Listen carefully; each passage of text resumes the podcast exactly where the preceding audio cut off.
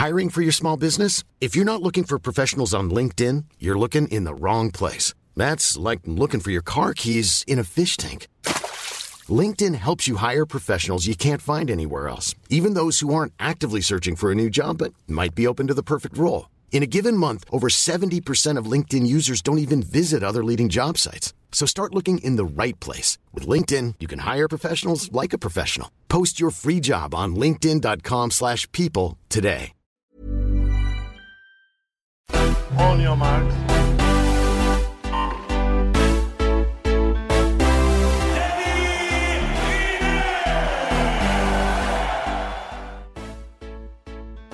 Salut à tous, c'est l'heure olympique, votre podcast quotidien pendant les JO de Tokyo. Une journée marquée par deux nouvelles médailles pour la délégation française en judo et en escrime encore. L'argent de Sarah Léonie Sizik en judo en moins de 57 kg et le bronze de Manon Brunet en sabre. Je suis Adrien Yo et pour commenter l'actu des Jeux, Maxime Dupuis et Laurent Vergne sont à mes côtés. Salut messieurs, vous avez vibré aujourd'hui un peu? Bah, on a vibré, mais un peu moins qu'hier quand même. Si je devais classer cette journée au, au rang des, journées depuis le début des JO, je la mettrais à la troisième place, à la deuxième place. Parce que hier, il y avait cette émotion évidemment de l'or et il y avait ce France-États-Unis qui était venu terminer la journée en apothéose. Donc je dirais que sur l'échelle des jeux, on est sur une journée moyenne. Nous débuterons avec la belle histoire du jour en revenant sur le parcours de Manon Brunet, quatrième à Rio en 2016, qui est monté d'un cran cette année. On enchaînera avec le débat sur la natation avec notre consultant Alain Bernard. La question qui fâche, l'affiche à suivre mardi. L'heure olympique, c'est parti. La belle histoire du jour, elle concerne Manon Brunet qui a décroché la médaille de bronze au sabre individuel. Et pour en parler, on est toujours avec Laurent Vergne et Maxime Dupuis. On accueille notre consultante, une sabreuse en plus, euh, Léonore Pérus. Euh, Léonore, tu as commenté euh, la journée de, de Manon. Qu'est-ce que tu as ressenti? Qu'est-ce que tu as Qu'est-ce que tu peux nous dire? Ça fait plaisir. On sait qu'elle avait échoué à la quatrième place il y a quatre ans. Là, ça y est, c'est un bon, c'est des médailles. L'émotion qui, prévaut, c'est vraiment le, bonheur et la joie de l'avoir euh, accroché cette médaille de bronze. Euh, Manon, elle a eu une journée un peu contrastée avec des matchs un peu difficiles, puis des matchs qu'elle a survolés, puis une demi-finale où on l'a senti passer un peu à côté, et enfin une, très belle demi-finale. Donc euh, voilà, c'est plutôt de la joie et un peu de soulagement aussi parce qu'elle elle avait, elle avait vraiment le potentiel pour aller encore plus loin, mais on est très heureux. Ouais, une demi-finale qui était, elle a été presque, enfin, elle n'a pas vraiment existé.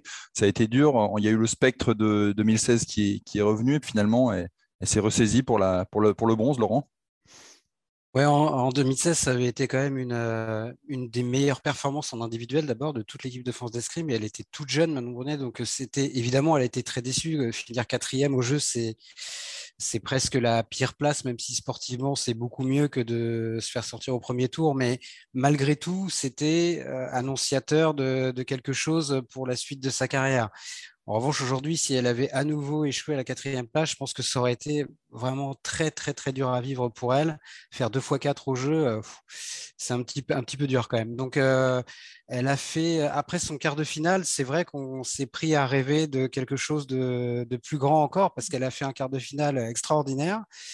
Et puis, il y a eu cette demi euh, qui était un petit peu plus difficile. Moi, j'ai une question pour Léonore. Après son quart, elle était quasiment en larmes déjà après sa victoire. Elle, elle, était très très émue et ça m'a un petit peu surpris parce que je me suis dit bon, elle, elle est quand même qu'en demi-finale encore et on sentait qu'elle pouvait faire beaucoup mieux. Comment tu expliques ça, cette émotion? Est-ce que c'était en rapport avec ce match-là en particulier, cet adversaire?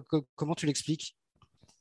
Bah, je, je l'explique pas trop. Moi, c'est vrai que j'ai été surprise aussi de l'avoir, euh, aussi, euh, aussi émue. Euh, j'avais senti quand même qu'il y avait beaucoup, beaucoup de tension sur le match précédent.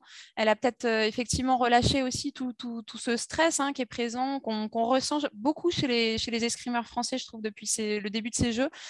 Donc, je, je, je, le mettrais plutôt sur ce compte-là. J'ai trouvé qu'elle entamait très bien son match de demi-finale. Elle est arrivée sur la piste avec un regard déterminé, le point en l'air. Elle a bien enchaîné au démarrage. Et moi, la perception que j'en ai eue, c'est qu'il y a un moment, euh, je ne sais pas si effectivement c'est le spectre de 2016 qui est arrivé euh, autour de la cinquième ou sixième touche et que on l'a vu un peu voilà se baisser, de, baisser en rythme, être complètement euh, abattu au moment de la pause. Le, la discussion avec son entraîneur est assez surréaliste alors qu'elle a mmh. que deux touches de retard. Et en fait, il ouais, y, y, a eu une sorte de basculement que je mettrais moi plutôt en, en début de première manche, enfin en milieu de première manche. voilà, donc, mais c'est vrai que cette émotion était surprenante, mais j'aurais tendance à la mettre sur le, compte du, stress et de l'enjeu de l'événement plutôt que d'un relâchement prématuré. Ce qui est chouette dans cette histoire, c'est toute la globalité. C'est 2016 euh, en effet, et euh, ce spectre qui revient donc après la demi-finale. Et euh, j'ai vu qu'elle avait expliqué après la demi-finale qu'elle disait je suis complètement foiré, je ne vais pas y arriver. Et là, elle explique quelque chose qui est toujours très sympa parce que nous on voit pas ça. C'est-à-dire que là c'est sur une épreuve individuelle, mais elle explique tout le monde m'a remotivé. Donc c'est marrant aussi ce côté très collectif et justement cet esprit d'équipe qui est assez formidable parce que justement, c'est, j'allais dire, une pour, une pour tous, tous pour une, mais c'est un peu ça finalement. c'est les autres aussi qui l'ont aidé à trouver cette énergie. Et même les fleurettistes, hein, on a même vu les fleurettistes euh, venir à la fin après son match pour la troisième place, victorieux pour le bronze. Les fleurettistes qui avaient fini leur, euh, leur compétition, qui sont venus euh, pour, pour la féliciter. Donc ça, c'est très sympa.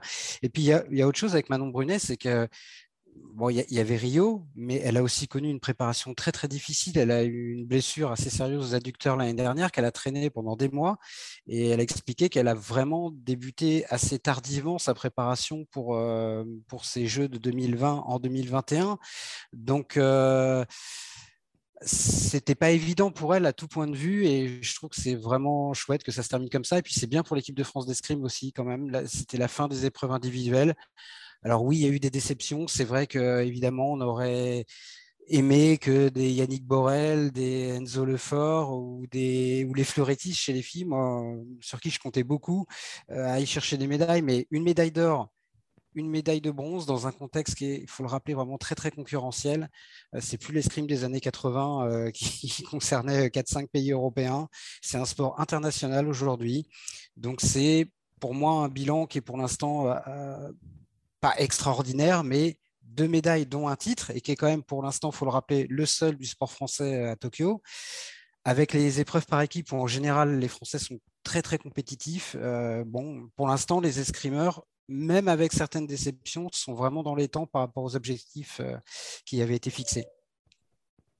Oui, tout à fait. Sur ce que, vous venez d'évoquer, l'aspect collectif, euh, c'est vraiment une dimension. Euh, alors déjà, dans ce groupe de sabres féminins, euh, il y a une émulation très forte depuis plusieurs années. il y a beaucoup de podiums en Coupe du Monde, en Championnat d'Europe, en Championnat du Monde. Il y a vraiment ce groupe qui se tire vers le haut et, qui arrive vraiment à avancer ensemble et c'est très fort. Et les échos que j'ai eus aussi du stage de préparation, j'ai échangé avec Astrid Guyard sur la manière dont ça s'était passé, c'est aussi qu'il y a une très très grande solidarité. Ils ont passé un très bon stage au pied du Mont Avant d'arriver euh, au village olympique. Et, euh, ça ne m'étonne pas qu'on retrouve euh, voilà, ce groupe solidaire pour entourer Manon, pour la remobiliser pour sa médaille de bronze, que ce soit au niveau de ses coéquipières, mais aussi au niveau de l'ensemble de l'ensemble du groupe. Et, et, je te rejoins, Laurent, sur le fait qu'on ait pu effectivement sur une ultra domination d'une nation. Après, moi, j'avais quand même j'étais un peu gênée par euh, certaines, euh, certaines attitudes corporelles de, nos escrimeurs où je, pense qu'ils avaient euh, plus de choses à défendre pour certains. Et, c'est bien que Manon aussi, même sur une journée qui était. Alors, son quart de finale, elle l'a survolé, mais le reste, c'était quand même une journée où il y a eu des moments un peu, un peu difficiles au démarrage d'aller se battre et d'aller décrocher ça. Et je pense qu'effectivement, ça, ça, augure de bonnes choses pour, pour les épreuves par équipe. Si ce collectif est si soudé, on devrait voir aussi de beaux résultats ensuite. C'est marrant ce que tu dis, euh, Léonore, parce que euh, Romain Canon hier a dit que lui, il avait trouvé, et il ne parlait pas que de l'équipe de France d'ailleurs, que tout au long de la journée, il avait senti qu'il y avait beaucoup de tireurs qui étaient très stressés, très tendus. Alors je ne sais pas, évidemment, c'est les jeux, et lui, en revanche, qui n'était pas très attendu, il était euh, hyper serein, il a déroulé son escrime tout au long du tournoi. Alors évidemment, c'est les jeux, peut-être aussi qu'il y a ce contexte quand même qui a été très particulier depuis un an et demi, qui fait que Certains n'ont pas les mêmes repères peut-être qu'en d'autres années olympiques, je ne sais pas. Mais c'est vrai que c'était quelque chose qu'il avait souligné, Romain, hier, et qu'on a retrouvé chez beaucoup, beaucoup de tireurs. Espérons qu'il y ait moins de tension sur les, sur les épreuves par équipe euh, qui vont commencer euh, dès demain, hein, si, si, je ne m'abuse. Euh, voilà, on, suivra ça avec, avec, avec toi. L'épée d'âme. L'épée d'âme, évidemment. sans les Français demain on attendra euh, le surlendemain pour poursuivre tout ça. Merci, euh, merci Léonore. Euh, on suit tout ça. Ensuite, tes commentaires sur Eurosport tous les jours. Et puis, nous, on enchaîne avec le débat. Le débat du jour concerne la natation et pour en parler, on va accueillir notre consultant Alain Bernard, évidemment. Alors de quoi on va parler bah, Du 4x100 qui a eu lieu la nuit dernière et puis on se projettera également sur les séries du 100 mètres qui débutent euh, la nuit prochaine.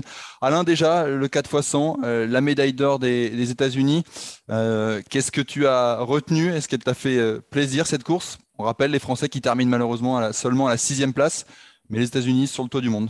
Oui, les États-Unis sur le toit du monde, une, fois de plus, ils dominent euh, cette discipline. Euh, quand même, il n'y a que a que trois nations en fait dans l'histoire qui l'ont battu en fait depuis que cette course euh, existe. c'est une belle surprise aussi pour les Italiens qui arrivent à, monter sur la deuxième marche, deuxième marche du podium. Et l'Australie, on les pensait un petit peu meilleurs, mais ils arrivent quand même en, troisième position. En tout cas, on a eu un, lancement des États-Unis avec Caleb Dressel qui a, qui a répondu aux attentes. Il a nagé 47-26. Il a emmené Maxime Grousset, qui était notre premier relayeur français, en 47-52, donc il fait son, meilleur temps, vraiment super chrono dans, ces conditions de, finale olympique. Euh, on a hâte de voir ce qu'ils vont, ce qu'ils vont donner en individuel, mais en tout cas, voilà, j'ai envie de dire, la hiérarchie, globalement, elle est respectée. Euh, les, Américains ont été beaucoup plus forts. En fait, ça s'est joué à la bagarre, à pas grand-chose derrière, et la France obtient une, sixième place. Donc, euh, la première fois qu'elle n'est plus médaillée olympique depuis 2008. voilà, j'ai envie de dire, ça fait une petite césure, une petite cassure avec euh, voilà, Mehdi, Clément Mignon et Mehdi Metella qui ont été un petit peu plus en retrait. Euh, Florent Manodou a, assumé son statut. Il a nagé en, deuxième position. Et on a senti que c'était dur sur la fin, mais il s'est employé pleinement. il a pris apparemment, euh, à en lire les, articles, en fait, il a pris beaucoup de plaisir dans ce relais. Ouais, tu parlais de, Maxime Grousset qui a fait un, super départ. Hein. C'est prometteur. Alors certes, effectivement, on n'est plus, euh, plus sur le podium. Laurent, tu, as suivi hein, et tu, me disais en préparant cette émission, là, on a, on a, on a un bon quoi.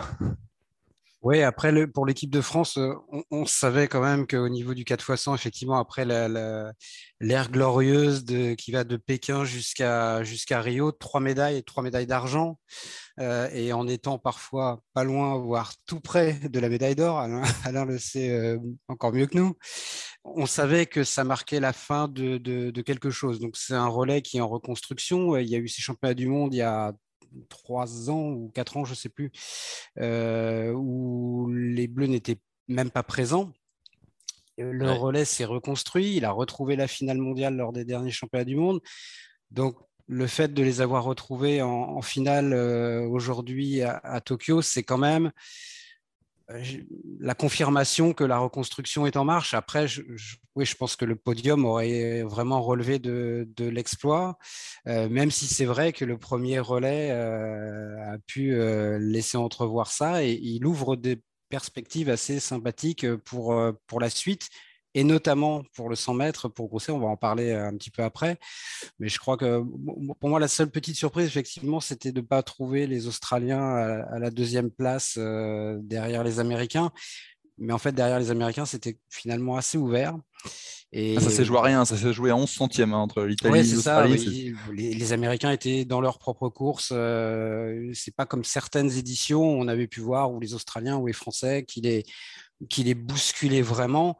Euh, là, il n'y avait, y avait, pas photo. Et derrière, je pense que l'équipe de France est, est, à peu près à sa place. Euh, cinquième, sixième, c'était ce qu'elle pouvait, euh, ce qu'elle pouvait vraiment espérer, je pense. Oui, alors je pense que la hiérarchie a été respectée. Après, je suis agréablement surpris qu'on soit derrière les Canadiens, derrière les Hongrois.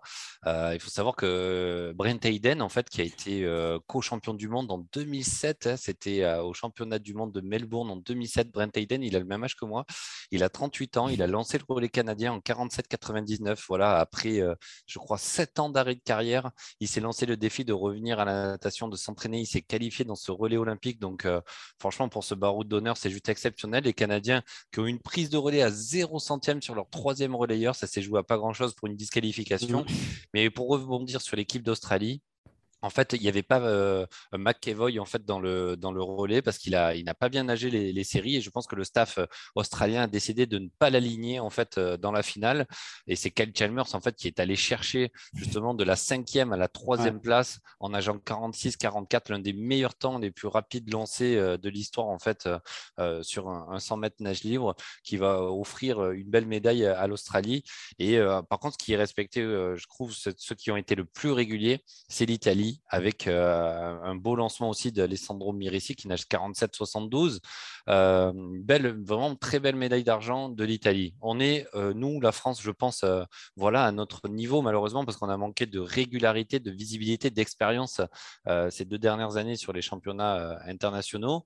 voilà, je pense que Florent a nagé 47-62, il n'a pas du tout démérité. On a senti que ça a été très dur pour lui sur la fin, mais il a vraiment nagé avec le cœur, encore une fois. Le, bon point, finalement, il est très, très individuel. On va faire le lien sûrement avec le, 100 mètres et Maxime Grousset. 47-52. Moi, j'ai envie de, te demander, euh, Alain, combien, euh, combien ça peut peser justement dans la confiance d'un nageur de réussir comme ça euh, parfaitement son entrée en lice dans les Jeux Olympiques en vue de la grande épreuve qui commence demain, les séries du 100 mètres nage libre? Est-ce que bah, il y a quelque chose qui peut se créer mentalement. Alors, il n'y a pas, sûrement pas besoin de déclic, mais quelque chose qui dit bon, bah, là, je suis chaud, ça peut le faire, je bats mon meilleur temps ce jour-là. Est-ce que ça peut donner des choses pour le 100 mètres nage libre? Oui, ça promet vraiment de très belles choses parce que Maxime euh, Grousset, en fait, euh, ces, dernières, euh, ces derniers mois, à chaque fois qu'il plonge, il fait quasiment son meilleur temps. Donc ça, c'est extrêmement encourageant et ça doit, il doit être plein de confiance, même si je pense qu'ils auraient tous aimé mettre un, un, pied sur la boîte. En fait, ils en sont loin et pas loin en même temps parce que le, voilà, le podium est à 3, 10, 22. Eux, ils nagent 3, 11, 09. Donc, on est à moins de, voilà, de 9 dixièmes. Néanmoins, 9 dixièmes à cette vitesse-là, ça va très vite. C'est 1m80. Euh, mais 47, 52, c'est une très belle performance pour Maxime. Par contre, il faut vraiment rester vigilant. Il a fait 47-52, euh, où il a été emmené le premier 50 mètres par un Caleb Dressel qui est passé 22-2 au virage. Il est passé 22-2. Maxime s'est collé à, sa, ligne d'eau directement après le, plongeon. Il a sûrement été aidé en fait dans ce premier 50 mètres qui lui a permis d'avoir beaucoup d'énergie sur la fin pour venir toucher 2-3 dixièmes euh, derrière euh, Caleb Dressel. je ne sais pas s'il en est réellement conscient, mais voilà, chaque chose en ton temps, c'est une performance qui a été faite dans le cadre d'une finale olympique. Ça, c'est euh, super pour Maxime, c'est vraiment valorisant.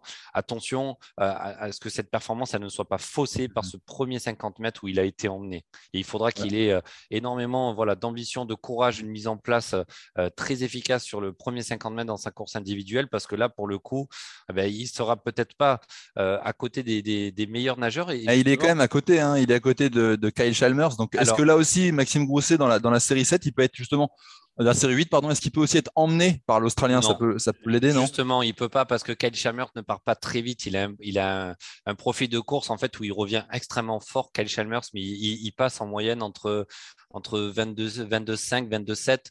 Et, et, en fait, c'est toujours un peu plus rapide que ce qui est capable de partir Maxime, mais il ne sera pas emmené de la même façon sur cette série. Euh, alors, j'espère vraiment me tromper là-dedans euh, sur ce pronostic, mais il va vraiment falloir que, que Maxime prenne les euh, qui s'accroche après au retour, qui s'accroche, qui s'accroche sur le retour. C'est ça, mais je pense que euh, s'accroche, tout le monde s'accroche. le 100 mètres, c'est un effort très violent. Ce qui est bien, c'est qu'il a deux courses dans les jambes, Maxime. Il va arriver avec des repères en fait sur cette série.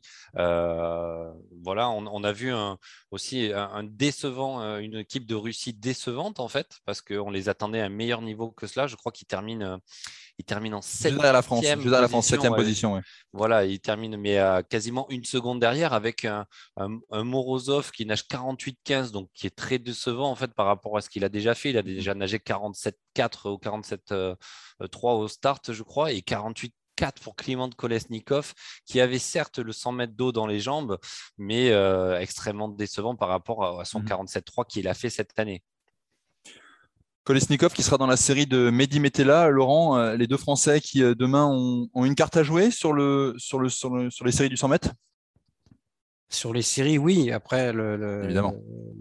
la question, c'est de savoir euh, jusqu'où ça peut les emmener. Si Maxime Grousset nage dans les temps de ce qu'il a pu faire là, il sera en finale. Maintenant, la question, c'est de savoir est-ce qu'il va pouvoir le faire, est-ce qu'il va pouvoir enchaîner aussi. il y a beaucoup de questions qui se posent. Mmh. Moi, j'ai l'impression quand même que c'est bah, un petit peu comme le relais, hein, derrière euh, Caleb Dressel qui sera le grand favori de ce 100 mètres. Derrière, pour tout un tas de raisons, ça paraît assez ouvert. Donc il y a peut-être des coups à jouer, des places à prendre. Euh, maintenant, euh, exiger une médaille de nos Français sur la distance reine, c'est peut-être un petit peu tôt. Euh, même si c'est pas impossible, mais ce sera, ce sera dur quand même. Moi, je pense que c'est très ambitieux aussi. Il y a quand même une performance qu'il ne faut pas laisser de côté, c'est qu'il y, y, aura aussi Zach Apple mmh qui sera entre, dans la série de, de Midi et de Kliman Kolesnikov. Et il a nagé 46, 69 aussi, donc il est en forme, l'autre américain, sur le 100 mètres. Euh, on, a vu, on a vu déjà une, Marie et euh, Vatel, je reviens, on 100 mètres papillon euh, sur sa première finale, sa première chance. Elle a fait une superbe course pour se qualifier avec le deuxième temps et, le niveau s'est élevé en fait en, finale. là, on n'a pas de Français avec une position de, favori ou, même d'outsider pour aller chercher un podium. Et encore une fois, j'espère du fond du cœur me tromper en disant ça, mais je pense que ce serait un peu prématuré de rêver à une, médaille olympique sur le 100 mètres nagis pour nos Français mais j'ai envie d'y croire en même temps. J'ai envie d'y croire parce que voilà, s'ils arrivent à passer le cap des séries, des demi-finales, aussi bien, euh, alors Mehdi, il est peut-être un peu moins régulier que Maxime, il est capable de sortir une grande, une grande course le, jour J, même s'il aura l'autre épreuve avec le 100 mètres papillon. Mais, mais, Maxime est très régulier. Et je pense que le chrono qu'il va faire euh, euh, dans les séries va être déterminant en fait pour la suite de la phase des demi-finales et des finales. Eh ben écoute, euh, ça sera à suivre en tout cas sur Eurosport avec tes commentaires à partir de 12h02 mardi si je ne me trompe pas. Donc série 7 avec euh, Mehdi Metella, série 8 avec Maxime Grousset et série 9 avec Caleb Dressel, qu'on suivra quand même d'un œil parce que euh, la razzia de l'américain, c'est toujours euh, impressionnant à suivre. Merci Alain. Et Merci. juste un tout petit mot. on, a, oublié, mais quand même, c'est un outsider, mais plus qu'un outsider, il, a, il, tient son rang. Il a très bien nagé sur 200 mètres nagibles. C'est le phénomène David Popovici, un jeune Roumain de 16 ans qui a nagé 47-30 il y a quelques jours à peine au championnat d'Europe junior. Il a écrasé la concurrence de sa catégorie d'âge. il a très bien nagé sur 200 mètres. voilà, je pense que c'est un garçon qu'il va falloir suivre pour savoir s'il euh, il va euh, arriver à, peut-être à s'imposer, à faire sa place dans euh, cette bagarre du 100 mètres nagé. Voilà, c'était le petit clin d'œil. Eh ben, écoute, tu as bien fait de le dire et on, le suivra particulièrement. on passe à la séquence suivante, messieurs, si vous le voulez bien. La question qui fâche aujourd'hui, et on va se poser cette question, qu'attendent les autres sports pour gagner des médailles? Depuis le début de la compétition, c'est surtout le judo et l'escrime qui rapportent des médailles. Alors messieurs, qui est-ce qui peut nous aider dans les prochains jours? Laurent je, me permets de te. J'aime pas faire ça, mais de te corriger. C'est pas surtout le judo et l'escrime pour l'instant qui rapportent des médailles. C'est vrai. C'est uniquement le judo et l'escrime. Cinq médailles, euh, trois pour le judo, deux pour l'escrime. Et l'escrime, pour l'instant, a apporté l'unique euh, médaille euh, d'or. Donc, oui, effectivement, il, serait temps que. Alors, d'un côté, c'est pas très surprenant. Ce sont deux sports dans lesquels l'équipe de France olympique est à la fois des têtes d'affiche, euh, de la réserve, euh, de multiples chances de médailles. Donc c'est entre guillemets normal que ces deux sports contribuent. Euh, en revanche, qu'ils soient les, seuls, c'est un petit peu plus embêtant pour l'instant. Donc, ce qui est sûr, c'est que si la délégation olympique veut atteindre l'objectif il n'y a pas eu d'objectif ultra précis, mais en gros, une quarantaine de médailles. voilà, on est autour d'une quarantaine de médailles euh, pour faire, pour être dans les eaux de ce qui a été fait, euh, notamment à Rio, parce qu'on le sait, les prochains Jeux Olympiques auront lieu à Paris et ils auront lieu dans trois ans seulement à Paris, donc ça va venir très vite. Et s'il devait y avoir un recul important en nombre et de podiums et de titres, euh, ce serait quand même pas un très très bon signal avant euh, l'échéance parisienne, même si euh, ça n'impactera pas forcément ce qui se passera dans trois ans. Donc, pour arriver à cette quarantaine de médailles, il faudra évidemment que les sports majeurs de l'équipe de France olympique répondent présents. Pour l'instant, les quasiment les deux principaux sont en train de le faire, mais il faudra qu'il y ait aussi des têtes d'affiche à côté qui, tiennent leur rang. Pour l'instant, on ne peut pas dire qu'on ait eu euh, de gigantesques euh, opportunités de titres olympiques qui ont viré au fiasco. Ou s'il y en a eu, il y a eu des déceptions. Par exemple, si je prends Yannick Borel en escrime, il était euh, sinon attendu comme une médaille d'or. En tout cas, c'était une vraie chance de titre olympique. Mais finalement, la France a quand même eu une médaille d'or dans, mmh. cette, dans cette épreuve. Donc, on ne peut pas parler de. En tout cas, ça pénalise en rien le total de médailles. Après, il y avait des, quand même plusieurs épreuves où on pouvait espérer des, des- médailles. Et il y avait des chances. Je pense par exemple à la course masculine en VTT euh, lundi matin, où les Français font cinquième et neuvième. Donc c'est pas pas un naufrage, mais euh, il faudra pas qu'il y ait quand même une trop grande répétition de ce type de, d'événement où, sans être ultra favoris, les Français font partie des, prétendants au podium, clairement, et où à l'arrivée, ça fait 4, 5, 6, 8. Lundi, il y a eu deux médailles, une en judo, une en escrime, mais il y a eu beaucoup d'autres chances de médailles, beaucoup d'autres possibilités, il y a eu beaucoup de résultats entre la quatrième et la huitième place. Alors, tout ne se vaut pas. La quatrième place en double mixte en tennis de table, pour le coup, la paire fran- française est vraiment à sa place et c'est une très belle performance. Et puis, il y en a d'autres qui sont un petit peu plus décevants. Donc, euh, encore une fois, ce sont des performances sportives qui ne sont pas négligeables. Malheureusement, les jeux, c'est un peu bête et méchant dans le décompte. Euh, Mhm. Entre la troisième et la quatrième place mondiale, puisqu'on est sur un événement mondial, on passe presque de, de tout à rien. Quoi. Donc, ça, ça ne pardonne pas. Et pour l'instant, il n'y a pas encore le feu, mais on va avoir besoin euh, que le compteur soit alimenté très vite par d'autres Mhm. disciplines. On aimerait que ça tombe du Ouais. bon côté, hein. Ouais. on est d'accord, Mais- euh, Maxime. et- ouais, il faut rappeler que pour Paris, l'objectif, alors c'est en trois ans, c'est autour de 80 médailles quand même. Donc imaginez combien il faudra en engranger dès le début.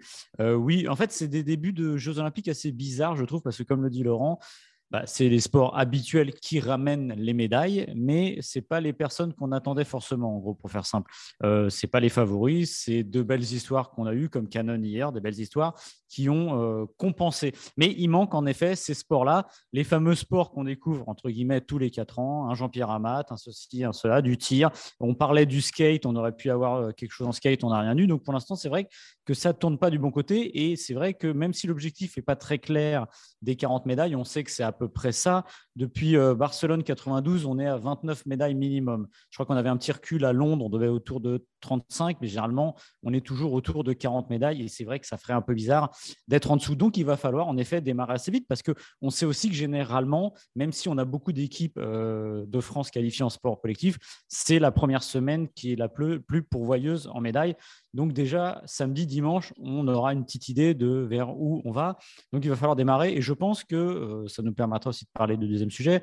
La journée de demain peut être une petite bascule, et notamment autour des grands favoris, c'est-à-dire que les têtes d'affiche, les attendus, on a envie de les voir commencer à gagner pour entraîner tout le monde dans le sillage. Et ça tombe bien, demain, il y a le VTT, il y a le judo avec euh, deux, voire trois. Alors, il n'y a qu'une médaille pour deux en VTT, mais on a deux immenses sportives en VTT et en judo.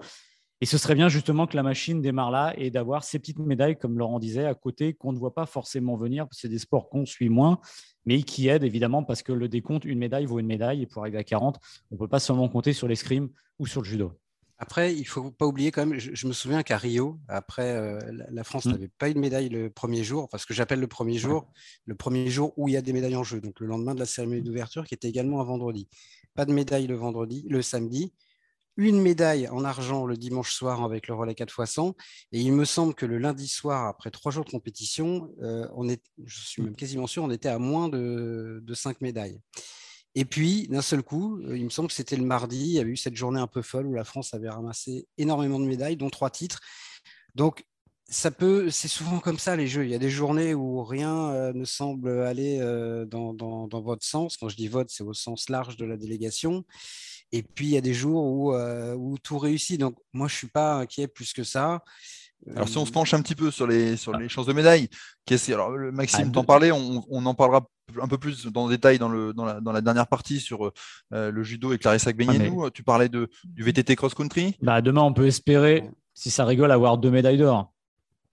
Ouais, mais deux, dans une en judo.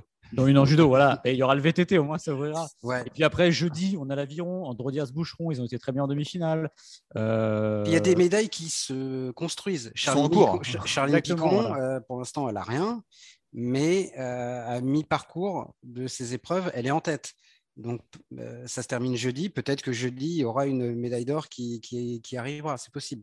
Donc, euh, mais effectivement, Maxime a raison. C'est à la fin de la première semaine. Il faut impérativement que l'équipe de France ait fait entre euh, pas loin des deux, entre la moitié ouais. et les deux tiers de son quota de médailles. Sinon, ça sera compliqué parce que pas après, il y a la...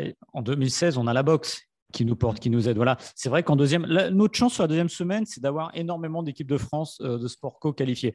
les, les, footballeurs, faut oublier a priori. Mais ça rapporte peu de, médailles. Ça rapporte peu de médailles. Voilà. D'ailleurs, je serais pour la multiplication. Par ouais. ça quand même plutôt pas mal.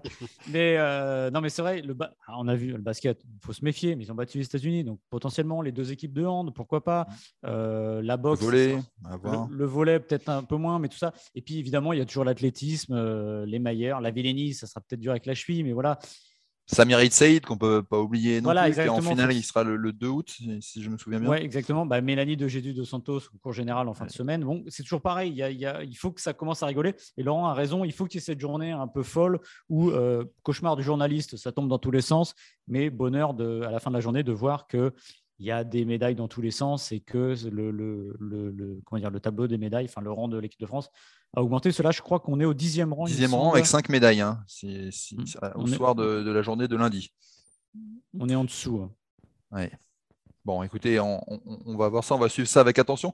On va se pencher sur une, une des vraies prétendantes à la médaille dans la dernière partie, l'affiche du jour, avec l'entrée en lice de Clarisse Akbenienou en judo. L'affiche du jour concerne donc Clarisse Akbenienou qui va faire son entrée en lice mardi dans, en judo. Euh, Clarisse Akbenienou, c'est le seul titre qui lui manque à son palmarès lors euh, olympique. On se rappelle qu'elle avait terminé euh, deuxième à Rio. pour en parler, on accueille notre spécialiste de la rédaction en judo, Stéphane Vrignot. Salut Stéphane. Clarisse qui entrera demain à 5h37 en 16e de finale. Elle est attendue, on est d'accord? Oui, tout à fait. Tu l'as dit, Adrien, il ne manque plus que ce, titre olympique. Pour l'instant, elle n'a pas le plus beau palmarès parce qu'elle n'a pas été consacrée aux, Jeux olympiques. Elle avait terminé euh, deuxième à Rio en 2016, donc c'est le titre le plus évident. Euh, c'est celui qu'on attend et en même temps, c'est le piège quelque part. Euh, je me souviens que pour Lucie d'Écosse, qui avait un petit peu volée sur une décision d'arbitrage contestable à Pékin en 2008, en finale, avait réussi euh, quatre ans plus tard à obtenir ce titre qui était une évidence en fait pour tout le monde, mais L'arbitre Ben Boudaoud, qui avait été euh, deuxième euh, au jeu en, 2000, bah, s'était euh, fait éliminer dès son premier combat quatre ans plus tard. Donc, c'est toute la difficulté vraiment d'être là, d'être présente au, le jour J. Mais c'est ce qu'elle sait faire. Elle est championne du monde en titre. Il n'y a, pas de problème. Elle a choisi de ne pas se cacher. Elle est allée aux mondiaux. Donc, elle, est prête. Elle est prête pour ce titre. Elle, savait qu'elle avait rendez-vous avec, elle sait qu'elle a rendez-vous avec l'histoire ce, mardi. Donc, je pense qu'elle sera dans son élément. Elle aura un combat de moins. C'est la seule en plus dans son tableau. Euh, tout se présente bien. Et euh, elle a ses adversaires principaux qui sont dans l'autre partie du tableau, donc elle ne pourra rencontrer qu'en euh, finale. Maxime Laurent, on est confiant sur les chances de, Clarisse? Ah, On a envie, oui. Et on, ça fait le lien avec le premier sujet, c'est-à-dire qu'on a très envie d'avoir un leader de l'équipe de France qui casse tout sur son passage. On sait qu'elle a longtemps, même toujours, euh, en travers de la gorge sa défaite euh, en 2016 en finale. Elle a mal vécu aussi le report des JO d'une année euh, parce que ça l'a retardé, on va dire, dans, son, dans sa quête ultime qui est vraiment celle-ci. Voilà, Stéphane le dit, elle a tout gagné. C'est un peu comme un footballeur qui gagne la Ligue des Champions tous les ans et qui vise la Coupe du Monde l'année d'après. Bah, elle, c'est sa Coupe du Monde demain. C'est ce gros titre qui change tout et qui vous fait rentrer dans une sphère encore plus grande. Donc, oui, j'ai envie de dire qu'on est confiant. Stéphane a parlé du tableau. C'est sûr que ça aide. Au moins, ça permet de ne pas démarrer par des tours piégeux. Et puis voilà, on a envie, de d'être confiant, voilà, tout simplement. On a envie de se dire que ça va fonctionner. C'est euh, une star du judo français. Il faut que ça aille au bout maintenant, tout simplement. Notre porte-drapeau, on a envie de la voir euh, lever les, bras. Euh, elle viendrait un petit peu poursuivre cette tradition. Alors, c'est pas toujours été le cas, mais les porte-drapeaux qui derrière euh, viennent Ça a même été euh, un fardeau. Une sorte de porte-poisse. Mm. mais ce qui, est sûr, c'est qu'on parlait avant les Jeux de, ces athlètes qui. Il y a des athlètes qui viennent aux Jeux en espérant avoir une médaille. Et puis, il y a les athlètes qui viennent aux Jeux pour être champions olympiques. Et pour qui tout autre résultat qu'une médaille d'or est une forme d'échec. Et Clarisse, en France, il n'y en a pas 150 des comme ça. Hein. Il y en a peut-être euh, entre 5 et 10, mais pas plus. Et Clarisse Agbenienou, elle en fait partie. Elle en fait partie à double titre, d'abord parce que moi, je me souviens de Clarisse Agbenienou en 2016, après sa défaite en finale. Sa médaille d'argent, je, pense que si elle avait pu se dispenser d'aller la chercher sur le podium, elle l'aurait fait. Peut-être qu'après, avec le recul, comme toujours, elle s'est dit c'est quand même une médaille d'argent, mais pour elle, c'était vraiment une énorme déception. Mais depuis Rio, en cinq ans, elle est invaincue en grand championnat international. Elle a été quatre fois champion du monde et je crois euh, trois ou quatre fois championne d'Europe. Elle n'a pas été battue dans un grand rendez-vous depuis cette défaite en finale des Jeux de Rio. Donc, vraiment, si demain, euh, si mardi, elle n'était pas championne olympique, je, pense que c'est c'est pas notre regard qui compte, c'est pas nous euh, qui à nous de dire que ce sera un échec, mais je pense que elle, elle le vivrait comme ça, qu'elle ait une médaille d'argent, une médaille de bronze ou qu'elle perde dès son premier combat, je pense que le ressenti sera exactement le même pour elle. Et c'est une journée qui vraiment, je pense, peut changer, euh, sinon sa vie, en tout cas sa place dans l'histoire du sport français, parce qu'elle possède aujourd'hui un palmarès phénoménal. C'est une immense championne, mais elle est dans un sport où le titre olympique écrase un peu tout. En tout cas, il y a, je ne sais pas si on peut faire des rapports de, force, mais euh, à mon avis, si vous demandez à Clarisse Agbenienou euh, de rendre euh, deux ou trois titres mondiaux pour une médaille d'or mardi à Tokyo, elle, le fera sans problème. Donc elle en a d'une certaine manière besoin. Et j'ai pas envie de parler de mérite parce que voilà, c'est une compétition, il faudra gagner, point barre. Mais en tout cas, la championne qu'elle est mériterait de finir sa carrière un jour, pas demain, avec ce titre olympique. Donc vraiment, euh, ça, peut être son jour et ça doit être son jour. Mais elle va avoir quand même, je pense, une pression énorme sur les épaules, pas celle qu'on lui met, mais celle qu'elle, elle se met depuis des années parce qu'elle sait qu'elle peut et presque qu'elle doit être championne olympique. Stéphane, tu parlais de ses adversaires. Est-ce que tu as deux, trois noms que nous, on a envie de surveiller principalement? Ah ben, il y, a, deux adversaires à redouter. Forcément, la Slovène Tersteniak qui l'avait battu en finale des mondiaux en 2015 et qui l'avait battu aussi à Rio en 2016 en finale. Donc ça, ça fait mal. Et elle est dans l'autre partie de tableau, donc elle ne peut le rencontrer qu'en finale.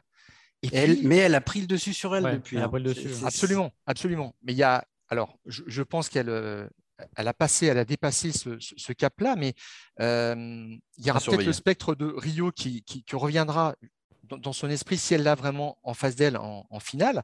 Et puis il la japonaise Tashiro aussi, où là, euh, elle l'a battue euh, deux fois en finale au championnat du monde en 2018 et 2019, et en 2019 au Budokan. Et à chaque fois, c'était allé au Golden Score. Et en 2019, ça avait donné lieu à un combat de 11 minutes. Donc avec la japonaise, ça peut être vraiment euh, sportif. jusqu'au bout. Ça, peut être stressant on va dire. Il faudra aussi qu'elle euh, gère cette dimension-là. Mais euh, ce qui lui donne aussi une aura à, Clarisse Agbenenou, c'est son judo euh, spectaculaire, un petit peu comme Amandine Bouchard. Et c'est pas toutes les athlètes qui peuvent pratiquer un, judo comme ça explosif. Et je trouve que c'est une énorme publicité, une énorme promotion pour, pour le judo, le, judo qu'elle pratique. Et elle est vraiment le pendant féminin de, Teddy Riner. Là-dessus, il n'y a, y a, de, a pas de problème.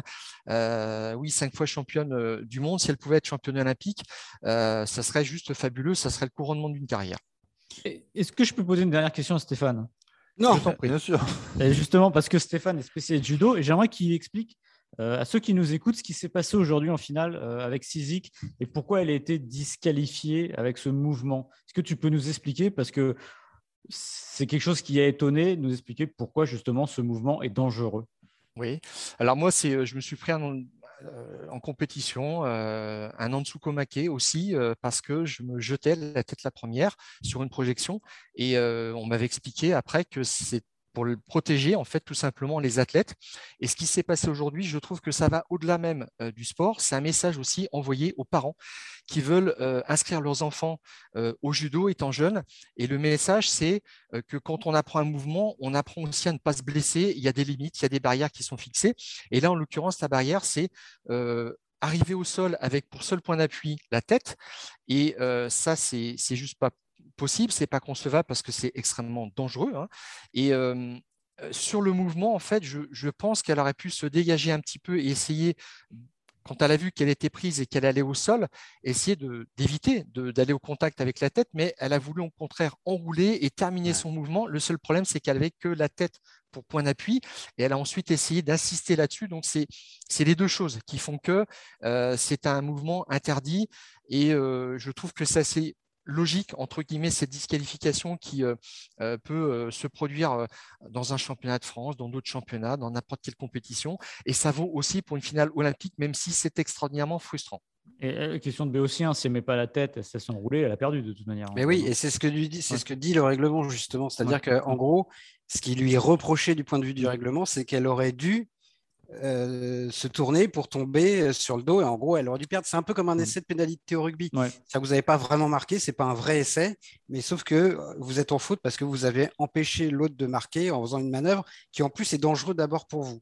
Donc à double titre, on peut comprendre, même si évidemment perdre une finale olympique comme ça, quand elle parle de sentiment d'injustice, de son point de vue, on peut très bien le comprendre. Ouais, elle a pris un risque, évidemment, mais je, on, comprend bien dans, ces moments-là. Euh, on espère que ça va passer, mais effectivement, pour elle, c'était d'abord dangereux.